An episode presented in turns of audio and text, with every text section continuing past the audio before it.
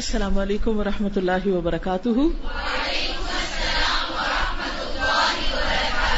کیا حال ہے اب سب کا؟ الحمد للہ نحمد ونسلی علی رسول کریم اما بعد، فاعوذ باللہ من الشیطان الرجیم۔ بسم اللہ الرحمن الرحیم۔ رب اشرح لي صدري ويسر لي امري واحلل عقدة من لساني يفقهوا قولي قل هل يستوي الذين يعلمون والذين لا يعلمون وإذا قيل انشزوا فانشزوا يرفع الله الذين آمنوا منكم والذين أوتوا العلم درجات والله بما تعملون خبير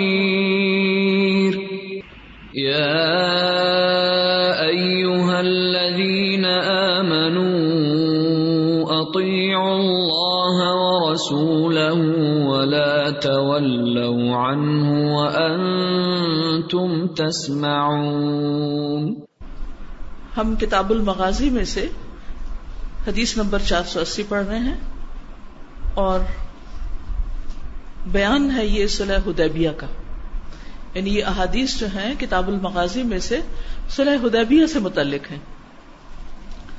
حدثني محمد بن رافع، حدثنا شبابة بن صوار ابو عمرو الفزاري، حدثنا شعبة عن قتادة عن سعيد بن المسيب عن أبيه قال لقد رأيت الشجرة ثم أتيتها بعد، فلم أعرفها.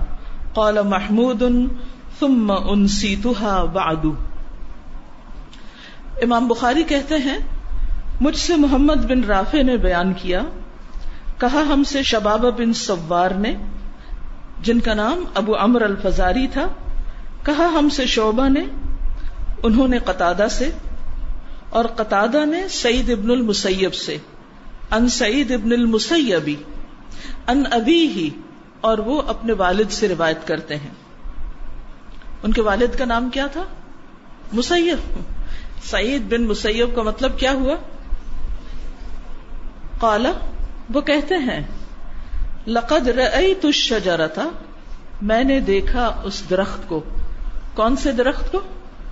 جس کے نیچے بیت ہوئی تھی، بیت الرضوان۔ ثم اتیتها پھر میں اس کے پاس آیا یعنی بعد میں دوبارہ اس کے پاس آیا بعدو اس کے بعد۔ فلم عارف تو میں نے اس کو پہچانا ہی نہیں کہ وہ کون سا درخت تھا۔ اتنی جلدی بھول گئے۔ بات بھولنے کی نہیں، بات توجہ کی ہے کہ اس وقت وہ درخت کی نشانیاں یاد کر رہے تھے یا وہ بیت کر رہے تھے اور اپنے مقصد پر نظر رکھے ہوئے تھے۔ جو شخص اپنے مقصد پر نظر رکھتا ہے، وہ ارد گرد کی چیزوں کو زیادہ اہمیت نہیں دیتا۔ مثلا، اگر آپ کی توجہ اپنی کتاب پر ہے، الفاظ کو دیکھ رہے ہیں، معنی کو سمجھ رہے ہیں بات کی گہرائی میں جا رہے ہیں۔ تو پھر آپ کو اس سے کوئی غرض نہیں کہ موسم کیسا ہے؟ اور میرے ساتھ کے لوگ کیا کر رہے ہیں؟ وہ دروازے سے اندر کون آیا ہے؟ وہ باہر کون بیٹھا ہوا ہے؟ یہاں کیا ہو رہا ہے؟ وہاں کیا ہو رہا ہے؟ تو جس کی توجہ کام پر ہوتی ہے، وہ آس پاس کی چیزوں سے بے اتنا ہوتا ہے۔ توجہ نہیں ہوتی اس کی اس پر۔ اور جس کو اپنا مقصد یاد نہ ہو جس کی توجہ اپنے کام پر نہ ہو، وہ کیا کرتا ہے؟ پھر وہ اسی طرح کی چیزیں دیکھتا رہتا ہے۔ چھوٹی چھوٹی چیزیں اس کو ڈسٹرب کرتی ہیں۔ چھوٹی چھوٹی چیزیں اس کو ڈسٹریکٹ کر دیتی ہیں۔ جن لوگوں نے دنیا میں کوئی بڑا کام کیا ہے، جنہوں نے واقعی دنیا میں اپنا نام چھوڑا ہے، کچھ کر کے گئے ہیں، ان کی سب سے پہلی اور بہترین کوالٹی کیا تھی؟ کہ وہ فوکسڈ لوگ تھے، مقصد پہ نظر تھی۔ مقصدیت کا زندگی میں ہونا بہت بڑی نعمت ہے۔ اگر آپ صبح اٹھے ہیں اور آپ کے سامنے کوئی مقصد ہی نہیں اٹھنے کا، کوئی کام ہی نہیں، آپ کے پاس کوئی پلان ہی نہیں، کوئی ڈے پلان نہیں، کوئی پروگرام نہیں، کسی کام کی آپ کو فکر ہی نہیں، آپ کیسے اٹھیں گے؟ سستی کے مارے اور اٹھ کے کیا کرنے لگیں گے؟ بس مارے بندے نماز پڑھی، کوئی پلان نہیں کہ قرآن ناظرہ پڑھنا ہے یا نہیں۔ وہ جو چیز سامنے آ گئی وہ کرنے لگ گئے اور کچھ موبائل نظر آ گیا، وہی اٹھا لیا۔ میسج چیک کرنے لگے۔ وہاں سے کچھ سے کچھ، پھر اسے رکھ دیا۔ پھر دل چاہا تو ناشتہ کر لیا۔ پھر کبھی کسی کا فون آ گیا، کسی کے ساتھ کوئی پلان بنا لی۔ چلو بازار چلتے ہیں، چلو وہ کر لیتے ہیں، یہ کر۔ دن تو گزر ہی جائے گا نا۔ اور آپ بڑے مصروف بھی نظر آئیں گے۔ لیکن اگر سوچیں کہ دن کے آخر میں کہ آپ نے کیا کمایا آپ کے اس دن کے ایفرٹ اور اس دن کی کوشش نے کسی کی زندگی میں یا آپ کی زندگی میں کیا فرق ڈالا؟ تو صفر ہوگا پاس، کچھ بھی نہیں۔ اور آپ دیکھیں، کتنے ہی لوگ ایسے ہیں جو اسی قسم کی زندگی بسر کر رہے ہیں۔ بے مقصد، بے معنی، بے فائدہ۔ بس حیوانوں کی طرح اٹھتے ہیں، کھاتے ہیں، پیتے ہیں، گھومتے ہیں، پھرتے ہیں۔ اور پھر ادھر ادھر کی باتیں کر کے سو جاتے ہیں۔ اس سال آپ کی زندگی کا مقصد کیا ہے کہ آپ نے یہ کورس مکمل کرنا ہے؟ تو آپ لگے ہوئے نا، آپ کو پتا ہوتا ہے ہم نے اتنے بجے اسکول جانا ہے۔ یہ پڑھنا ہے، یہ پڑھنا ہے، یہ امتحان ہے۔ اس سے آپ دیکھیے کہ آپ کتنے زیادہ فوکسڈ ہو جاتے ہیں۔ لیکن اگر آپ یہ کورس ختم کر لیں گے اور اس کے بعد آپ کی زندگی میں کوئی پلاننگ نہیں ٹائم ٹیبل نہیں، تو پھر آپ کیا کریں گے؟ کیا اسی طرح فوکسڈ ہوں گے؟ نہیں۔ آپ کو تو یہ پڑھا ہوا بھی بھولنے لگ جائے گا۔ آپ تو کہیں گے بھی نہیں رہیں گے۔ ابھی سے آپ کو پتا ہونا چاہیے، اس کورس کا مکمل ہونے کے بعد میں نے کیا کرنا ہے۔ اور اگر کوئی اور کورس کرنا ہے تو اس کے بعد کیا کرنا ہے؟ اس کے بعد کیا کرنا ہے؟ Plan A plan B plan C میں ایک روز اپنی ڈائری دیکھ رہی تھی، سیونٹی سیون کی جب میں بیس سال کی تھی۔ تقریباً آپ ہی لوگوں کی ایج کی ہوں گی۔ تو اس میں میں اپنا ایک پیراگراف پڑھ رہی تھی کہ میں سوچتی ہوں کہ میں کیا کروں۔ اس میں لکھا، میں سوچتی ہوں کہ میں یہ کر لوں. نمبر ایک، نمبر دو، نمبر تین، نمبر چار. یہ نہ ہو تو یہ کر لوں، یہ نہ ہو تو یہ کر لوں. کیونکہ ضروری نہیں ہوتا کہ ایک بات جو آپ سوچیں، وہ کر بھی سکیں. آپ تو چاہتے ہیں، لیکن ہو سکتا ہے آپ کا ماحول آپ کو اجازت نہ دے، آپ کے گھر والے اجازت نہ دے. لیکن اس کا یہ مطلب ہے کہ آپ پھر ساری ذمہ داری ان پہ ڈال کے خود فارغ ہو جائیں. کہ مجھے تو کوئی کچھ کرنے ہی نہیں دیتا، اس لیے میں تو کچھ بھی نہیں کر رہی. اور صرف فرسٹریشن کا شکار رہے؟ نہیں. آپ کو ایک نہیں تو دوسری دوسری نہیں تو تیسری چیز سوچنی ہے اور کچھ کرنا ہے۔ صحابہ کرام کی زندگی بامقصد تھی۔ انہیں پتا تھا کہ وہ کیوں جی رہے ہیں۔ ان کی زندگیاں کس کے لیے؟ تو یہاں پر بھی آپ دیکھیے کہ وہ کہتے ہیں، پھر میں دوبارہ آیا تو وہاں مجھے نہیں سمجھ آئی کہ کون سا درخت تھا، کیونکہ وہ this was not very important for them کالا محمود محمود کہتے ہیں، ثم انسی توہا پھر میں بھی وہ درخت بھول گیا، بعد اس کے بعد۔ یعنی کسی نے بھی توجہ نہیں کی۔ اگلی حدیث ہے، حدثنا محمود، حدثنا عبید اللہ ان اسرائیل ان طارق ابن عبد الرحمن قال انطلقت حاجا، فمررت بقوم يصلون قلت، ما هذا المسجد؟ قالوا هذه الشجرة حيث بايع رسول الله صلى الله عليه وسلم بيعة الرضوان، فأتيت سعيد بن المسيب فأخبرته، فقال سعيد، حدثني أبي أنه كان في من بايع رسول الله صلى الله عليه وسلم تحت الشجرة. قال، فلما خرجنا من العام المقبل نسيناها، فلم نقدر عليها. فقال سعيد ان اصحاب محمد صلی اللہ علیہ وسلم لم يعلموها وعلمتموها انتم فانتم عالم امام بخاری کہتے ہیں، ہم سے محمود بن غیلان نے بیان کیا۔ کہا، ہم سے عبید اللہ بن موسا نے، انہوں نے اسرائیل بن یونس سے، انہوں نے تارک بن عبد الرحمان سے، انہوں نے کہا، میں حج کی نیت سے چلا۔ کس نے کہا؟ اب آپ اگر توجہ دیے ہوئے تو فوراً جواب دیں گے۔ تارک بن عبد الرحمان نے کہا، ان تلق تو میں چل دیا حاج جن حج کرتے ہوئے، حج کے ارادے سے۔ فمرر تو تو میں گیا بقوم ایک قوم کے پاس سے گزرا یو سلون وہ نماز پڑھ رہے تھے۔ کل تو میں نے کہا ماں ہاد المسجد؟ یہ کیسی مسجد ہے؟ قالو هذه الشجرة انہوں نے کہا کہ یہ وہ درخت ہے ہئی صبح جہاں پر بیعت کی۔ رسول اللہ صلی اللہ علیہ وسلم رسول اللہ صلی اللہ علیہ وسلم نے بے اتر رضوانی بے ات رضوان فتح تو سعید ابن المسیب تو میں سعید بن مسیب کے پاس آیا جب میں نے دیکھا کہ لوگ وہاں تو نمازیں پڑھنا شروع ہو گئے فاخبر تو ہوں تو میں نے ان کو خبر دی فقال سعید تو سعید نے کہا حدثني ابھی میرے باپ نے مجھ سے کہا یا میرے والد کہتے ہیں انا کہ وہ کانا تھے فی من، ان لوگوں میں شامل با رسول اللہ صلی اللہ علیہ وسلم، جنہوں نے بیعت کی تھی رسول اللہ صلی اللہ علیہ وسلم سے تحت شجرتی اس درخت کے نیچے۔ قالا، وہ کہتے ہیں فلم خرجنا من العام المقبل، جب ہم اگلے سال گئے نسینا ہم اس کو بھول چکے تھے کہ وہ درخت کہاں ہے۔ فلم نقدر علیہ ہم اس پر قادر بھی نہیں ہوئے، ڈھونڈ بھی نہیں پائے۔ فقال سعید، تو سعید کہنے لگے، ان اصحاب محمد صلی اللہ علیہ وسلم لم يعلموها کہ اصحاب محمد صلی اللہ علیہ وسلم تو اس کو جانتے نہیں تھے۔ وہ علم تموہا اور تم نے اس کو جان لیا؟ تمہیں زیادہ پتا چل گیا؟ ان تم تم ان تم عالم، تو تم تو لگتا ہے زیادہ ہی جاننے والے ہو۔ تم صحابہ کرام سے بھی زیادہ علم رکھتے ہو۔ صحابہ کہتے میرے والد یعنی سعید بن مسیب کے والد صحابی تھے، اور وہ صلح حدیبیہ میں شریک تھے یعنی بیت رضوان میں شریک تھے۔ وہ کہتے ہیں، ہمیں تو یاد نہیں کہ وہ کون سا درخت ہے۔ یعنی میرے والد کو تو یاد نہیں، وہ تو صحابی تھے، ان کو تو نہیں یاد رہا، نہیں پتا چلا۔ اور آج لوگوں کو بڑا اچھی طرح پتا چل گیا کہ کون سا درخت ہے اور جا کے نمازیں پڑھنی شروع ہو گئے۔ تو آپ دیکھیے کہ ایک صحابی نہیں، دو نہیں، بہت سے صحابہ جو ہیں، وہ اسی چیز پر ہیں کہ یہ درخت امپورٹنٹ نہیں۔ اصل چیز ہے کام، کہ کام کون سا کر رہے ہیں، اور کیا کام کر رہے ہیں، اور کتنا اہم کام کر رہے ہیں۔ لیکن ہمارے ہاں عموماً یادگاریں بنانے پر یا یادگاریں سمیٹنے پر تو بہت توجہ ہوتی ہے۔ یہاں فلاں بزرگ بیٹھے تھے، یہ ان کی کرسی ہے، یہ ان کی نشست ہے، یہ فلاں ہے، یہ فلاں ہے۔ لیکن بزرگ نے جو کام کیا اور جو کوئی نصیحت کی یا جو کوئی مثال چھوڑی، اس کی کچھ خبر نہیں۔ یہ ہے ہماری عقیدتوں کا حال۔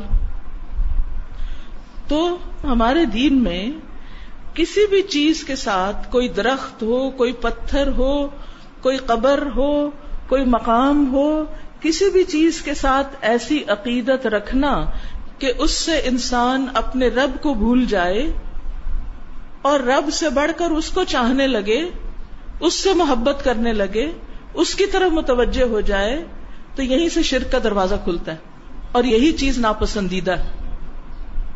لیکن کس قدر افسوس کے ساتھ کہنا پڑتا ہے کہ آج ہم دین کی اصل تعلیم کو تو چھوڑ بیٹھے ہیں اور اس طرح کی چیزوں کو ہم نے بہت امپورٹینس دے رکھی۔ یعنی آج آپ دیکھیں کہ نبی صلی اللہ علیہ وسلم کی قبر مبارک ہے، اس کے اوپر جو گمبد بنا ہوا ہے، اس گمبد کا رنگ اور اس کی تصویریں اور اس سے عقیدت تو بہت ہے۔ اس طرح کے ہم کپڑے پہننے لگتے ہیں، اس طرح کے ہم نشان لگانے لگتے ہیں۔ لیکن آپ دنیا میں تشریف کیوں لائے؟ آپ نے اپنی ذمہ داری کیسے نبھائی؟ آپ نے ہمیں کیا ذمہ داری دی؟ ہمیں کیا تعلیم دی؟ ہمیں آپ کے بعد کیا کرنا ہے؟ آپ کی امت کی حیثیت سے ہماری ذمہ داری کیا ہے؟ وہ ہم سب بھول گئے۔ کیونکہ غیر ضروری چیزوں کی طرف متوجہ ہو گئے نا۔ اچھا بعض روایات میں یہ بھی ملتا ہے کہ حضرت عمر رضی اللہ عنہ کو جب یہ پتا چلا کہ لوگ اس درخت سے عقیدت رکھنے لگے کہ یہ بڑا بابر کا درخت ہے اور یہاں تو بہت بڑا کام ہوا تھا وہ اس درخت کو کٹوا دیا۔ نافع کہتے ہیں، یہ فت الباری میں آتا ہے کہ عمر رضی اللہ عنہ کو یہ بات پہنچی کہ کچھ لوگ ایک درخت کے پاس جاتے ہیں اور اس کے پاس نماز پڑھتے۔ تو انہوں نے ان کو ڈانٹا اور اس درخت کو کاٹنے کا حکم دے دیا۔ تو وہ درخت کاٹ دیا گیا، قصہ ہی پاک کر دیا گیا۔ کیونکہ عمر رضی اللہ عنہ نے شرک کے دروازے کو بند کیا۔ اسی طرح ایک اور روایت میں آتا ہے کسی اور درخت کے بارے میں۔ مسند احمد کی روایت ہے، ابو واقع لیسی سے مروی ہے کہ ایک مرتبہ وہ رسول اللہ صلی اللہ علیہ وسلم کے ساتھ مکہ سے ہنین کے لیے نکلے۔ کہاں گئے؟ ہنین۔ ہنین کس طرف ہے؟ کچھ معلوم ہے؟ کبھی نقشہ دیکھا؟ ابھی آپ نے جنگ ہنین کے بارے میں نہیں پڑھا؟ سورت الحضاب ہو گئی۔ جنگ ہنین کا ذکر آیا تھا؟ کہاں ہے ہنین؟ ہاں؟ مکہ میں یا مدینہ میں؟ ان کو ایسے نقشے دکھایا کریں، یا یہ جو ہمارے سافٹ بورڈز ہیں، ان پر لگے ہوئے ہونے چاہیے۔ اگر جنگ ہنین چل رہی تو ہنین مکہ سے کہاں ہے؟ کتنا فاصلہ ہے، کس طرف کو ہے، اس کا ایک آئیڈیا ہونا چاہیے۔ یعنی بہت ساری چیزیں جب انسان دیکھ لیتا ہے تو وہ زیادہ بہتر طور پر سمجھ آتی تو سیرت انسائکلوپیڈیا میں اس طرح کے نقشے بنے ہوئے ہیں۔ ہنین طائف کی طرف ہے یعنی طائف کا تو معلوم ہے نا، مشہور سٹی ہے مکہ سے قریب۔ اس طرف کو جب جاتے ہیں تو اس طرف کو ہنین ہے، ٹھیک ہے؟ بہرحال، تو ہنین کے لیے جب نکلے مکہ سے تو ابو واقد کہتے ہیں کہ وہ نبی صلی اللہ علیہ وسلم کے ساتھ تھے۔ تو فرمایا کہ کفار کی ایک بیری تھی جہاں وہ جا کر رکتے تھے اور اس سے اپنا اسلحہ لٹکاتے تھے۔ اسے ذات انوات کہا جاتا تھا۔ اس درخت کو کیا کہتے تھے؟ ذات انوات کہتے ہیں راستے میں ہم لوگ ایک سرسبز، شاداب بیری کے عظیم باغ سے گزرے۔ تو کہتے ہیں کہ ہم نے عرض کیا، یا رسول اللہ صلی اللہ علیہ وسلم، ہمارے لیے بھی کوئی ذات و انوات مقرر کر دیجیے۔ وہ کفار کا تو ایک درخت ہے، وہاں وہ اپنا اسلحہ لٹکاتے ہیں، ہمارے لیے بھی کوئی ایسا ہی درخت مقرر کر دے ہم بھی یہ کام کریں۔ تو رسول اللہ صلی اللہ علیہ وسلم نے فرمایا، اس ذات کی قسم جس کے ہاتھ میں میری جان ہے۔ تم نے وہی بات کہی جو موسا علیہ السلام کی قوم نے کہی تھی۔ کیا کہا تھا؟ اجعل لنا الہن کما لہم قال انکم قوم تجہلون۔ کہنے لگے کہ جیسے ان کے معبود ہیں، اسی طرح ہمارا بھی کوئی معبود مقرر کر دیجیے۔ موسیٰ علیہ السلام نے فرمایا، تم ایک جاہل قوم ہو۔ بنی اسرائیل جب آزاد ہو کر نکلے تھے نا فرعون کی غلامی سے، تو پھر وہ جا رہے تھے تو راستے میں انہوں نے دیکھا کہ کچھ لوگ بتوں کی پیروی کر رہے ہیں۔ تو وہ دیکھ کے بڑے فیسینیٹ ہو کہنے کہ کتنا خوبصورت طریقہ ہے۔ اپنے پیغمبر سے کہنے کہ ہمیں بھی کوئی ایسی چیز بنا دے۔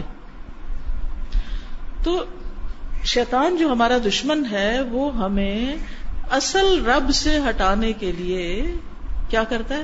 اوروں کو بیچ میں لے آتا ہے ہماری زندگی میں۔ کبھی وہ مادی چیزیں ہوتی ہیں، کبھی وہ انسان ہوتے ہیں، کبھی کچھ اور ہوتا ہے۔ ان سے ہمیں اس قدر عقیدت ہو جاتی ہے کہ ہم رب کو ہی بھول جاتے ہیں۔ قوم نوح کا مسئلہ کیا تھا؟ ان کی کیا مشکل تھی؟ کچھ معلوم ہے؟ انہوں نے کچھ بت بنا رکھے تھے نا؟ کسی کو معلوم ہے ان بتوں کے نام کیا تھے؟ ود، سوا، یغوت، یعوق، نصر۔ یہ بت کس کے تھے؟ ان کی قوم کے نیک لوگوں کے۔ وہ نیک لوگ لوگوں کو اللہ کی طرف بلاتے تھے۔ لوگوں نے کیا کیا؟ اللہ تعالیٰ کو بلا کر ان نیک لوگوں میں ہی کھو گئے۔ اور انہوں نے ان کی تصویریں بنا لی کہ اب یہ تو فوت ہو گئے ہیں۔ ہم جب ان کی تصویریں دیکھیں گے تو ہمیں اللہ یاد آئے گا۔ ایک جنریشن نے تو یہ کیا اگلی نے بت بنا لی اور پھر اس کے بعد وہ یہ بھول گئے کہ انہوں نے کیا کیا تھا کہ لوگوں کو اللہ کی طرف بلایا تھا، وہ کام بھول گئے اور انہی کو اپنا رب مان لیا۔ انہی سے اپنی ساری حاجات وابستہ کر لی۔ تو یہاں سے شرک کا دروازہ کھل گیا۔ حضرت عمر رضی اللہ تعالیٰ عنہ جب طواف کر رہے تھے تو ایک دفعہ حضرت اسود کو چومتے ہوئے انہوں نے کیا کہا تھا؟ کہ میں جانتا ہوں کہ تو ایک پتھر کے سوا کچھ نہیں۔ اگر اللہ کے رسول صلی اللہ علیہ وسلم ایسا نہ کرتے اور مجھے اس چیز کا حکم نہ دیتے تو میں ایک پتھر کو نہ چومتا۔ یہ بات انہوں نے کیوں کہی؟ تاکہ لوگ پتھر سے عقیدت نہ رکھ بیٹھے۔ ٹھیک ہے نا؟ آج ہمارے ملک میں کیا ہو رہا ہے؟ لوگ کسی چیز کے ساتھ عقیدت رکھتے ہیں؟ کس کس چیز کے ساتھ رکھتے ہیں؟ مزاروں سے۔ کچھ درخت بھی ہوتے ہیں جن پہ وہ کپڑے لٹکے ہوئے ہوتے ہیں۔ جی۔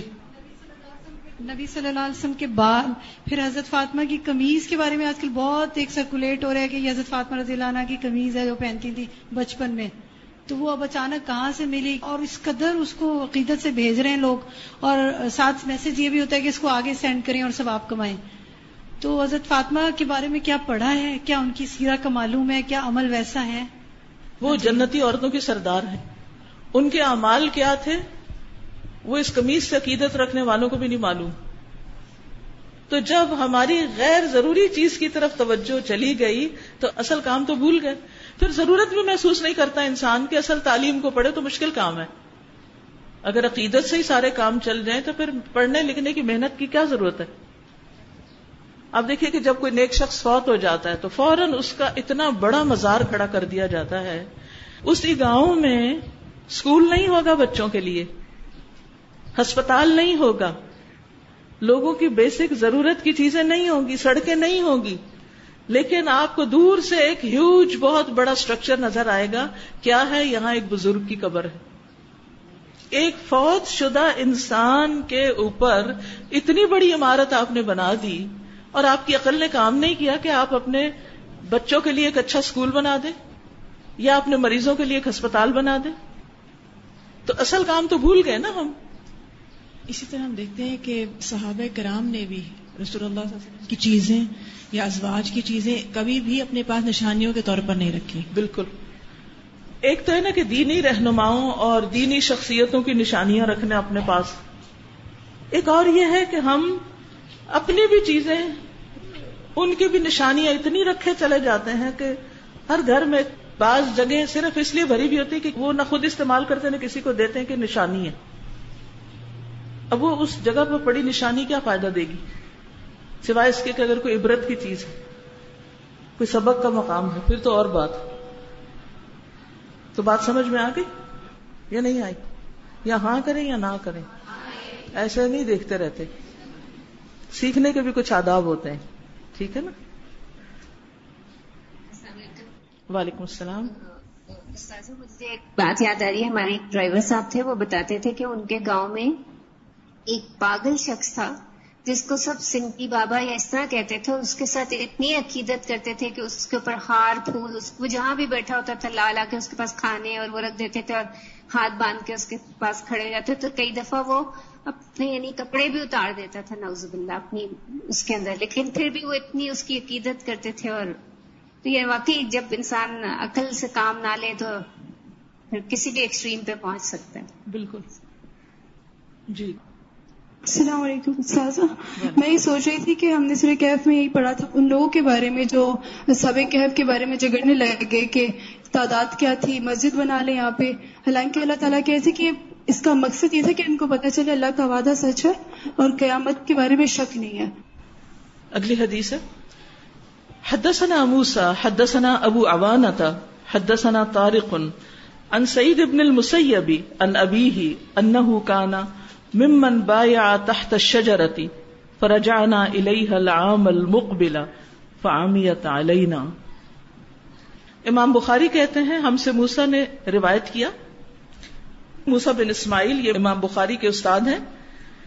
انہوں نے کہا کہ ہم سے ابو اوانا نے، کہا ہم سے طارق بن عبد الرحمان نے انہوں نے سعید ابن المسیب سے ان ابی ہی انہوں نے اپنے والد سے انہ کانا کہ وہ تھے ممن ان میں سے جو بایا تحت الشجرتی، جنہوں نے درخت کے نیچے بیعت کی تھی، فرجانا الیہ العام المقبل، وہ کہتے ہیں کہ ہم اگلے سال وہاں پر گئے، اس کی طرف لوٹے، فامیت علینا، تو وہ ہم سے کھو گیا، ہم اسے پہچان نہ سکے۔ حدثنا قبیصة حدثنا سفیان ان طارق، قال ذکرت عند سعید ابن المسیب الشجرة فضحک، فقال اخبرنی ابی وکان شہدها امام بخاری کہتے ہیں ہم سے قبیصہ بن عقبہ نے حدیث بیان کی، کہا ہم سے سفیان سوری نے، انہوں نے طارق بن عبد الرحمان سے، انہوں نے کہا، سعید بن مسیب کے سامنے اس کا ذکر کیا گیا، ذکرت ان دا سعید ابن المسیبی اشجرت اس درخت کا۔ فدح کا تو وہ ہنس دیے، فقالا، پھر کہا اخبرانی، ابھی مجھے میرے والد نے خبر دی وکانا شاہدہ اور وہ اس بیت میں شریک تھے یعنی بیت الرضوان میں۔ حدثنا آدم ابن ابي اياس حدثنا شعبة عن عمرو بن مرة قال سمعت عبد الله ابن ابي اوفى وكان من اصحاب الشجرة، قال كان النبي صلى الله عليه وسلم اذا اتاه قوم بصدقة قال اللهم صل عليهم. فاتاه ابي بصدقته فقال اللهم صل على آل ابي اوفى امام بخاری کہتے ہیں کہ ہم سے آدم بن ابی ایاس نے بیان کیا۔ کہا ہم سے شعبہ نے۔ انہوں نے امر بن مرہ سے۔ انہوں نے کہا میں نے عبداللہ بن ابی اوفا سے سنا۔ سمے تو عبد اللہ ابن ابی اوفا۔ وکانا اور یہ عبداللہ بن ابی اوفا جو تھے، من اصحاب الشجرتی۔ یہ بھی اصحاب الشجرہ میں سے تھے، درخت والوں میں سے تھے یعنی انہوں نے وہاں پر بیعت کی تھی۔ کالا وہ کہتے ہیں۔ کون کہتے عبداللہ بن ابی اوفا. کان النبی صلی اللہ علیہ وسلم کہ نبی صلی اللہ علیہ وسلم ادا اتا قومن، جب آپ کے پاس کچھ لوگ آتے قطن صدقہ کے ساتھ زکات لے کر کالا تو آپ فرماتے اللہ مسل علیہم، اے اللہ، تو ان پر رحمت فرما. یعنی نبی صلی اللہ علیہ وسلم ان کو دعا دیتے. فتا ابھی بھی صدقتی ہی تو آپ کے پاس میرے والد اپنی زکات لے کر آئے۔ کن کے والد؟ جی عبداللہ بن نبی اوفا کے۔ فقالا تو نبی صلی اللہ علیہ وسلم نے فرمایا اللہ صلی علی ابی اوفا۔ اے اللہ ابو اوفا کی آل اولاد پر رحمت فرما۔ کیا بات سیکھی اس سے آپ نے؟ جی آپ فرمائی جو صدقہ خراب کرے تو اس کو جو ہے وہ دعا دینی چاہیے آگے سے۔ جی۔ یعنی وہ صدقہ خیرات ہمارے لیے نہیں بھی ہوتا، لیکن ہم اس کو اگر جمع کرنے کے کام پر معمور ہیں اور لوگ ہمارے پاس کوئی ڈونیشن لے کر آئے ہیں، کسی طرح دین کے کسی کام میں ہیلپ کرنا چاہتے ہیں، تو ہمیں کیا اخلاق اپنانا چاہیے کہ ایسے لوگوں کی قدر کریں، ان کو دعا دیں۔ تو مال جمع کرنے والے کو، چاہے وہ بیت المال کا ہی مال کیوں نہ ہو، اسے لوگوں کو دعا دینی چاہیے۔ اور رحمت کی دعا کہ اللہ آپ پر رحمتیں نازل کرے۔ ٹھیک ہے؟ یہاں ایک اہم بات بھی ہمیں پتہ چلتی ہے۔ اور وہ بات یہ ہے کہ کیا کسی کے اوپر ہم درود بھیج سکتے ہیں نبی صلی اللہ علیہ وسلم کے علاوہ؟ کیونکہ یہاں پر آپ جو الفاظ استعمال کر رہے ہیں وہ درود ہی کے ہیں۔ اللہ مسل آل ابی اوفا۔ تو یہ تو نبی صلی اللہ علیہ وسلم کے علاوہ دوسرے کے اوپر درود بھیجنا۔ درود بھیجنے کا مطلب ہی کہ رحمت کی دعا کرنا۔ ہے کیا ان الفاظ کے ساتھ کسی اور کے لیے دعا کر سکتے ہیں؟ اس کے بارے میں یہ کہا گیا ہے کہ نبی صلی اللہ علیہ وسلم کے لیے تو ہم مستقل طور پر یہ درود پڑھ سکتے ہیں۔ اور آپ کے علاوہ اگر کسی اور کے لیے یہ الفاظ استعمال کیے گئے تو وہ آپ کی پیروی کرتے ہوئے کہے گئے۔ ورنہ صحابہ کے لیے کون سے الفاظ استعمال ہوتے ہیں؟ رضی اللہ ان اور صحابہ کے بعد والوں کے لیے کیا استعمال ہوتے ہیں؟ رحمت اللہ علیہ، شاباش ویری گڈ رحمت اللہ علیہ. ٹھیک ہے؟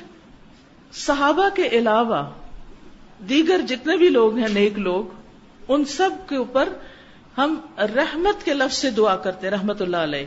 نیک انسان خصوصاً جب کوئی فوت ہو جاتا ہے۔ لیکن نبی صلی اللہ علیہ وسلم کے علاوہ جب دوسروں پر بھی درود بھیجا جاتا ہے، تو اس میں عام طور پر آپ کے آل، اولاد، ازواج ضروریت کو آپ کے ساتھ شامل کیا جاتا ہے۔ ٹھیک ہے؟ مثلاً ہم کہتے ہیں اللہ مسل علی محمد و اللہ آل محمد اور پھر کبھی ہم کہتے وہ اللہ ازواج ہی وہ اہل بیتی ہی اجمعین۔ تو سب پر ہی درود ہو گیا۔ ہو گیا نا؟ لیکن یہ کہاں ملتا ہے؟ جہاں ساتھ نبی صلی اللہ علیہ وسلم کا ذکر ہوتا ہے۔ پہلے آپ کا نام لیا گیا۔ اللہ مسل علی محمد و علی محمد وا کے ساتھ پھر اور بھی شامل ہو گئے۔ سمجھ آ گئے ٹھیک ہے۔ اب آپ دیکھیے کہ نبی صلی اللہ علیہ وسلم کا جب ذکر ہوتا ہے تو ہم دو طرح آپ پر درود بھیجتے ہیں۔ کیسے؟ ایک ہم کہتے ہیں صلی اللہ علیہ وسلم اور دوسرے ہم کہتے ہیں علیہ السلاۃ وسلام نبی علیہ السلاۃ وسلام تو یہ دو طریقے ہیں آپ پر درود بھیجنے کے۔ یا کیا کہتے ہیں آپ؟ صلی اللہ علیہ وسلم اور یا پھر علیہ السلاۃ وسلام ہم نے ایک اور بھی گھڑ لیا۔ وہ کیا ہے؟ السلاۃ وسلام علیہ کا یا رسول اللہ۔ حدیث کی کتابوں میں اس طرح ہمیں نہیں ملتا کہ ہم یہاں بیٹھ کر آپ کو اس طرح مخاطب کر کے درود بھیجے نماز کے اندر جو درود شریف ہے اس میں کیا آتا ہے؟ اللہ مسلح اللہ محمد و اللہ علی محمد، کما صلیتا اللہ ابراہیم و اللہ علی ابراہیم۔ یہ طریقہ ہے آپ پر درود بھیجنے کا، ٹھیک ہے؟ پھر اسی طرح کبھی کبھار دیگر انبیاء کے لیے بھی صلی اللہ علیہ وسلم کا لفظ آتا ہے اور وہ کس سے نسبت رکھتا ہے؟ نبی صلی اللہ علیہ وسلم نے خود اس کا ذکر کیا۔ جیسے موسا علیہ السلام کا ذکر کیا تو وہاں آپ نے خود فرم موسا صلی اللہ علیہ وسلم۔ ورنہ انبیاء کے لیے ہم صرف کیا بولتے ہیں؟ حضرت عیسیٰ علیہ السلام۔ سلاد کا لفظ نہیں بولتے بلکہ صرف سلام کا لفظ بولتے ہیں۔ ہاں کبھی کبھار کہیں نہ کہیں سلاد کا لفظ بھی دیگر انبیاء کے لیے آ جاتا ہے۔ اسی طرح، کبھی کبھی آپ دیکھیے کہ بعض کتابوں میں حضرت علی، حضرت حسن، حضرت حسین یا حضرت فاطمہ کے لیے بھی علیہ السلام یا علیہ السلام کا لفظ آتا ہے۔ ٹھیک ہے؟ تو اس میں پھر نتیجہ کیا ہے کہ نبی صلی اللہ علیہ وسلم کے علاوہ اگر کسی اور پر درود بھیجنا ہو تو وہ آپ کی آل ہوگی یا آپ کی ازواج یا آپ کی اولاد؟ ٹھیک ہے؟ لیکن مستقل طور پر پرماننٹلی درود صرف نبی صلی اللہ علیہ وسلم کے لیے۔ اوکیجنلی دوسروں کے لیے یہ لفظ آتے ہیں اور خصوصاً آپ کی آل اولاد ازواج کے لیے۔ اور پھر اسی طرح اس طرح کے الفاظ بھی آتے ہیں۔ اللہ مسل علی ملائکت کل مقربین و اہل کا اجمعین۔ اے اللہ، اپنے مقرب فرشتوں اور سب اطاعت کرنے والوں پر رحمتیں بھیج۔ لیکن یاد رکھیے کہ کسی بھی اور کے لیے ہمیشہ علیہ السلاۃ وسلام کا لفظ مخصوص کرنا درست نہیں۔ صرف نبی صلی اللہ علیہ وسلم کے لیے ہمیشہ کے لیے مخصوص ہے۔ پرماننٹلی آپ کے ساتھ صرف لگایا جائے گا۔ دوسروں کے لیے آپ کے آل ازواج وغیرہ کے لیے اوکیجنلی یہ استعمال ہو سکتا ہے، ورنہ صحابہ کے لیے جو الفاظ ہیں وہ رضی اللہ عنہ ہی کے ہیں۔ ان کی پہچان اسی کے ساتھ ہے۔ نبی صلی اللہ علیہ وسلم نے جیسے یہ زکات لانے والوں کو دعا دی تھی اور خصوصاً اس حدیث میں جیسے آل ابی اوفا کے لیے دعا ہے، تو یہ اوکیجنلی ہے، ہر ایک کے لیے آپ نے یہ دعا نہیں دی۔ یہ بھی یاد رکھیے۔ ہر ایک کو آپ نے ان الفاظ سے دعا نہیں دی۔ بنیادی طور پر اس کا معنی کیا ہے؟ جب ہم کہتے ہیں اللہ صلی علی محمد تو وٹس دا میننگ آف صلی علی محمد اگر آپ نے عقیدہ واسطیہ پڑھ رکھا ہو تو اس میں میں نے اس کی وضاحت کی ہوئی ہے۔ کسی کو یاد ہے کوئی بتائے گا؟ کیا مطلب ہوتا ہے جب ہم کہتے ہیں اللہ صلی علی محمد؟ جی۔ اللہ صلی اللہ محمد اس کا مطلب ہے کہ ملائے اعلیٰ میں آپ کا نام شاباش۔ جی۔ کہ ملائے اعلیٰ میں آپ کا نام بلند کیا جائے۔ ٹھیک ہے؟ اور اس کا معنی کیا ہوتا ہے؟ کیا کہتے رہتے ہیں؟ بس رٹے رٹائے الفاظ منہ سے نکالتے رہتے ہیں۔ کیا مانا اللہ صلی علی محمد ان کا۔ جی؟ اللہ تعالیٰ آپ پر اپنی رحمت نازل فرمائے اور آپ کے ذکر کو بلند فرمائے آپ کے مرتبے کو بلند فرمائے فرشتوں کے پاس آپ کا تذکرہ فرمائے ٹھیک ہے؟ سمجھ آ گئی؟ یاد رہے گا یا پھر بھول جائیں گے؟ کہتے ہیں نا، ایک دفعہ درود پڑھنے سے دس رحمتیں آتی ہیں۔ سنا ہوا نا یہ؟ لیکن اگر آپ کو یہی نہیں پتا آپ کہہ کیا رہے ہیں، کیا مانگ رہے ہیں، تو پھر وہ دس رحمتوں والی بات کیا ہوگی؟ پھر ہم کہتے ہیں، ہم نے اتنا درود پڑا وہ تو ہم کو کوئی فائدہ ہی نہیں ہوا۔ کبھی کسی کو کوئی مسئلہ اور پریشانی ہوتی ہے نا تو اس کو کہتے ہیں آپ درود شریف کثرت سے پڑھیں۔ وہ کہتے ہیں وہ تو ہم پہلے ہی پڑھتے ہیں، کچھ اور بتا دیجیے کیا پڑھتے ہیں؟ کہتے کیا ہے کیا منہ سے نکالتے ہیں؟ اس کی روح ہی نہیں معلوم۔ اس کا مطلب ہی نہیں معلوم۔ دعا کون سی قبول ہوتی؟ جو ہم کہہ رہے ہیں میں پتا ہم کیا مانگ رہے ہیں۔ غافل دل کی دعا قبول نہیں ہوتی۔ جب ہمیں پتہ ہی نہیں ہم نبی صلی اللہ علیہ وسلم کے لیے کیا مانگ رہے ہیں۔ تو واقعی ایسے بے ہوش ہو کے جینا چاہیے۔ ایسی زندگی گزار دینی چاہیے۔ تو اب یہ بات سمجھ میں آ گئی کہ درود کس کس کے لیے ہوتا ہے؟ کب کب ہوتا ہے؟ بس دو بڑی باتیں۔ مستقل طور پر کس کے لیے ہے؟ نبی صلی اللہ علیہ وسلم کے لیے۔ باقی پیغمبروں کے لیے علیہ السلام، صحابہ کے لیے رضی اللہ عنہ، باقی لوگوں کے لیے رحمت اللہ علیہ۔ نبی صلی اللہ علیہ وسلم کے بعد سب سے زیادہ کون مستحق ہے اس کا؟ آپ کے آل ازواج اولاد وغیرہ۔ ٹھیک ہے؟